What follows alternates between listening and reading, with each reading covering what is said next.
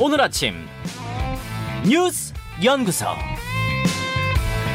오늘 아침 뉴스의 맥을 짚어드리는 시간 뉴스 연구소 오늘도 두 분의 연구위원 함께합니다. CBS 김광일 기자, 뉴스톱 김준일 대표 어서 오십시오. 안녕하세요. 예, 첫 뉴스 뭐부터 볼까요? 신년 개각설 솔솔 그러니까 돌아오는 1월에 새해에 장관 일부를 교체할 거다 이런 뉴스죠. 네 개각설 그 매년 연말이면 을에 나왔잖아요. 네. 날 추워지니까 또 얘기가 솔솔 나오기 시작했습니다. 음.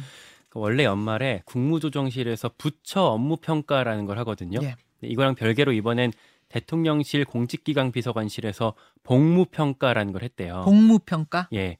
그 결과 장차관 성적표가 쭉 뽑혀 있다고 합니다. 아, 구체적인 내용도 좀 나왔어요. 성적표 내용이 지금 구체적으로 확인되지는 않았는데 음. 정치권에서 흘러나오는 얘기로는 하위권에 박보균 문체부 장관 그리고 뭐 이창양 산자부 장관 정도가 하위권에 속해 있대요.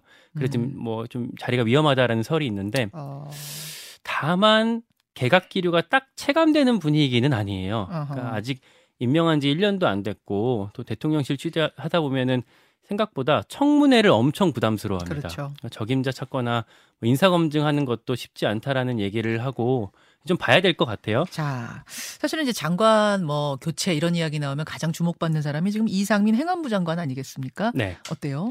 요거는 제가 한번 말씀드렸다시피 타이밍을 한번 놓쳤어요. 그러니까 할 거면 이태원 참사 끝나고 바로 했어야 되는데 그래야 뭐 반전 효과를 좀 받을 수 있는데 네. 지금 하면 좀 민주, 민주당한테 밀리는 것 같잖아요. 음. 박홍근 대표가 요구하니까 그걸 어, 받아주는 것 못해 같아요. 하는 느낌 같이. 예. 예. 그러다 보니까 용산에서는 진상 규명이 마무리된 뒤에 고려할 수 있다 이런 메시지가 계속 나오고 있고 예. 이게 무슨 말이냐면 연말에 경찰 수사 결과가 좀 나올 거고 연초에 국정조사가 좀 진행되고 나면 그때 시점에서 검토하겠다 이런 얘기들이거든요. 음. 이렇게 가기에는 좀 가능성이 있어 보이는데 그래서 요것 때문에 요거에 맞추려고 다른 장관들 개각 시점도 좀 뒤로 밀릴 가능성도 같이 볼, 그 염두에 둘 수 있겠습니다. 그 수석 비서관급 교체 얘기도 솔솔 나오잖아요. 네. 총선도 있고 해서. 연말에 그 대통령실 참모진을 교체할 수 있다 이런 관측들이 있었는데 뭐 김대기 비서실장, 이진복 정무수석, 강승규 시민사회 수석 정도가 그 얘기가 나왔었는데 이것도 현재로서는 막 탄력받는 분위기는 아닌 것 같습니다. 그래요. 김준일 대표. 그러니까 지금 소폭이냐 중폭이냐 뭐 요걸 놓고 좀 오락가락하는 것 같아요. 그러니까 최초에는 소폭으로 좀 가려고 했는데 일- 여권 일부에서는 지금 대통령 지지율이 상승 기류에 있는데 그게 뭐 일단 정책 아젠다들 뭐 노동 개혁, 연금 개혁 뭐 이런 것들이 얘기가 있잖아요. 네. 그래서 이 기회에 좀 참신한 얼굴을 좀 다 갈고 몇 명을 더 갈고 참신한 얼굴들을 전면에 내세워서 국정 운영에 좀 탄력을 받아보자 이런 의견도 좀 강하게 나오고 있다라고 합니다. 그러니까 지금 뭔가 변화를 주자는 의견이 분명히 있긴 있는 거군요. 예, 예. 그래서 이제 개혁 대상들이 이제 교체 대상들이 일, 일부는 문책성, 음. 그게 아까 전에 얘기했던 이제 뭐 평- 평가에서 좀 낮게 받은 분들, 예. 그리고 일부는 이제 개혁 간판을 위해서 하는 거, 그리고 이제 정치인 정치용으로 이를테면은 원희룡, 뭐 권영세 이런 분들이 전당대회에 혹시 출마를 할지 여부에 따라서 그 폭이 좀 어, 조율이 될 것 같은데 음. 이상민 장관은 어찌됐든 뭐, 뭐 김광희 기자가 얘기를 했지만은 교체가 지금은 안 될 가능성 왜냐하면 밀리면은 이런 상황에서 밀리면 안 된다. 그리고 지금 가장 큰 고민은 인사청문회예요. 음. 그러니까 인사청, 그러니까 많이 갈아서 뭔가 혁신하는 모습을 네. 보여주고 싶은데 인사청문회 한번 그 여권 입장에서 보면 발목 잡히기 시작하면은 네. 전국 주도권을 뺏기는 것 자체가 너무 부담스럽다. 게다가 네. 하겠다는 사람도 지금 별로 없는 거잖아요. 사람 음. 찾기가 어려운 거잖아요. 물론 아무나 데려다가 하겠다라면 할 수 있겠습니다만 음. 좋은 사람을 찾아서 좀 와주십시오 하면 다 고사한다는 거 아니에요? 뭐 이제 대한민국이 또 그렇다고 그렇게 인력풀이 좁은 건 아니니까 뭐 있겠죠. 훌륭한 분들이 있는데 그거를 이제 조금 탕평책으로 잘 쓸 수 있느냐가 관건인 것 같습니다. 어쨌든 그래서 만약에 이제 내년 1월에 개각이 되면은 임기 8개월 만에 2기 내각이 이제 출범을 하는 건데 음. 다른 정부 같은 경우에는 문재인 박근혜 정부 같은 경우 1년 4개월 만에 이제 어, 개각이 단행이 됐고 노무현 정부는 집권 10개월 만에 됐거든요. 좀 이른 편이긴 합니다. 하지만 그 정도로 지금 필요하다. 이런 이제 공감대는 어느 정도 형성돼 있다 이렇게 볼수 있을 것 같아요. 1월 중후반 정도로 지금 예상이 되는 개각설이 솔솔 나온다는 이야기 먼저 좀 전해드렸고 사면 전망은 어떻게 돼요? 어제가 이명박 전 대통령 생일이었대요. 네. 이 얘기 왜, 말씀 왜 드리냐면 이진복 정무수석이 꽃바구니랑 케이크 사들고 병원에 직접 찾아갔답니다. 아 그래요? 네, 이거 어. 이런 거 보면 MB 사면은 거의 확실시 왜냐하면 이제 어, 사면 안 할 거면 사실 이런 그림 만들지 않을 거거든요. 지금 행 형 집행 정지 상태라서 병원에 입원해 음. 있는 상태인데 네. 거기를 찾아갔어요. 정무수석이 갔어요. 음. 그리고 여기에 여권에서는 최경환 전 경제부총리 최근에 사, 이제 그 나왔거 출소했거든요. 이제 이제 복권이 될 가능성이 있고 야권에서는 전병헌 전 정무수석 얘기가 대상으로 꼽히고 있습니다. 전병헌. 그리고 김경수 전 지사도 여전히 열어두고 검토는 하고 있대요. 그래요. 네, 본인이 안 한다고 했지만 어, 가- 대통령 권, 고유 권한이라고 해서 검토하고 있다고 합니다. 국민의힘은 결선 투표제 어제 뭐 김행 비대위원 여기서 인터뷰하고 바로 가서 어, 비대위에서 의결했더군요. 일단 예상대로 당 당심 100% 의결을 했고요. 지금 말씀하셨던 부분 결선 투표제가 좀 눈에 띄는데 예. 이게 뭐 최다 득표자가 과반을 못했을 때 1, 2위를 다시 결선으로 붙이는 거거든요. 음흠. 전략적인 거일 텐데 친윤 주류 입장에선 이렇게 하면은 표 분산을 막을 수가 있습니다. 음. 그러니까 뭐 나경원, 안철수 이런 사람들이 단일화가 안 됐을 때 강제 단일화를 시킬 수 있는 효과를 만들 수가 있어요. 예, 뭐 예. 변수를 줄이고 조직 선거를 하는데 좀 유용하게 만들 수 있을 것 같고 그러면 당심 100% 거기다가 결선 투표까지 더해진 겁니다. 다 비대위에서 새로운. 제도는 예. 예. 예. 요두 사람을 좀 끌어안치는 작전들을 앞으로 좀 관전 포인트라고 말씀드렸는데 그 일환이라고 같이 볼 수가 있겠습니다. 요 얘기는 오늘 윤여준 전 장관 인터뷰가 있어요. 예, 윤여준 전 장관에게도 좀 질문해보고 또 돌쇠 토론에서도 그 행간 좀 읽어보도록 하죠. 두 번째로 갑니다. 닥터카 픽업 논란. 이태원 참사 직후에 출동했던 닥터카들 가운데 한 대가 민주당 신현영 의원을 태우러 신 의원 집을 들렸다 왔다. 이런 이야기예요. 신현영 의원이 의사 출신인데 사고 직후에 현장에 바로 달려가서 의료 지원을 했던 걸로 알려지면서 뭐 미담으로게 나왔었거든요. 맞아요. 이 과정에서 본인이 과거에 근무했던 명지병원의 재난의료 지원팀 닥터카를 타고 난, 타고 갔던 게 드러나서 논란이 된 겁니다. 닥터카 하면은 이제 삐용삐용 응급차하고는 좀 다른 거죠. 그렇게 환자들이 타고 가는 차는 아니고 이제 닥터 의사들이 타고 가는 의료 지원할 때 가는 타- 차인데 그게 고양시 명지병원에서 이태원 참사 현장까지 가려면 네. 강, 강변북로를 타고 가야 되거든요. 예. 근데 이게 서대 문 그러니까 신현영 의원 집을 거쳐서 가면서 좀 음. 더뭐 이렇게 시간이 지체됐다 이런 논란이에요. 그러니까 닥터카가 그 저 저 아주대 이국종 교수 어 외상센터 이국종 교수 인터뷰할 때 많이 나왔던 이야기잖아요. 그 안에 뭐 이렇게 막 장비들 수술도 할 수 있고 위급 환자들 뭐 할 수 있는 장비를 다 실은 그 차.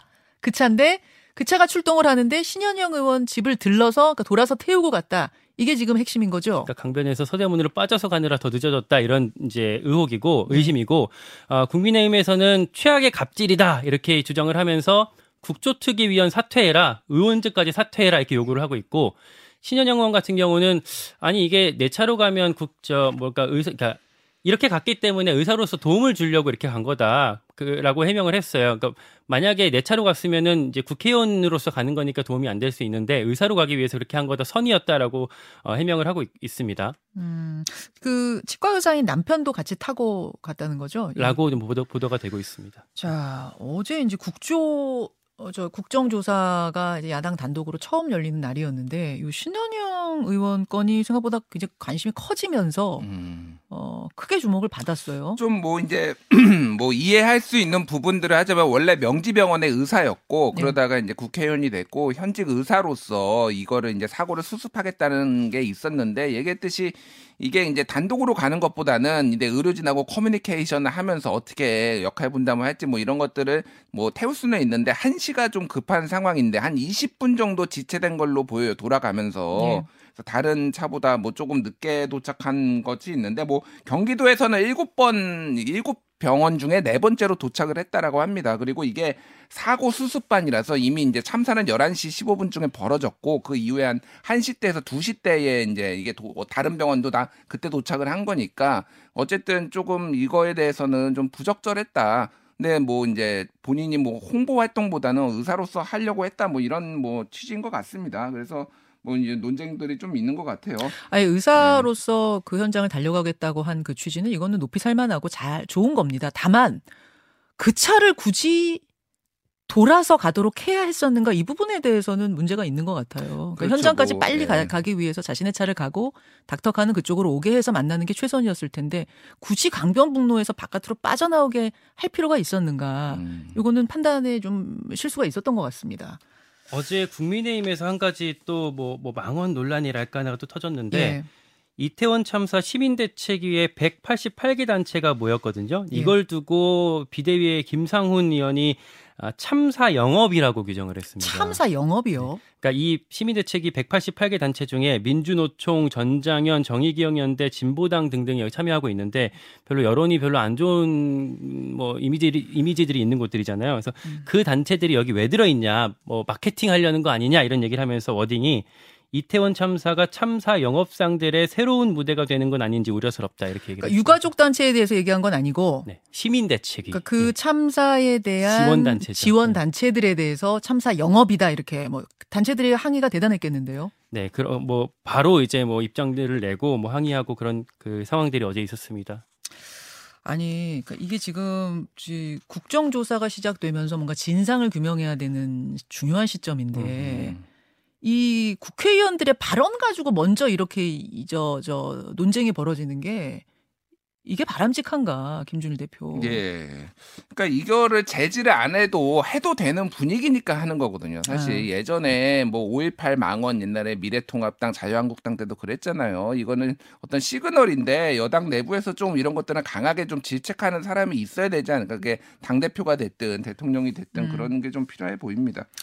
그래요. 이 이야기도 역시 어, 돌쇠 토론에서 좀 더 해보기로 하고 마지막 뉴스로 갑니다. 휘발유 리터당 100원 오른다. 최근에 기름값이 좀 내렸던데 다시 올라요. 네, 휘발유차 타시는 분들은 해 넘기기 전에 만땅으로 좀 채워 놓으셔야 될 것 같습니다. 유류세가 조정이 되는데요.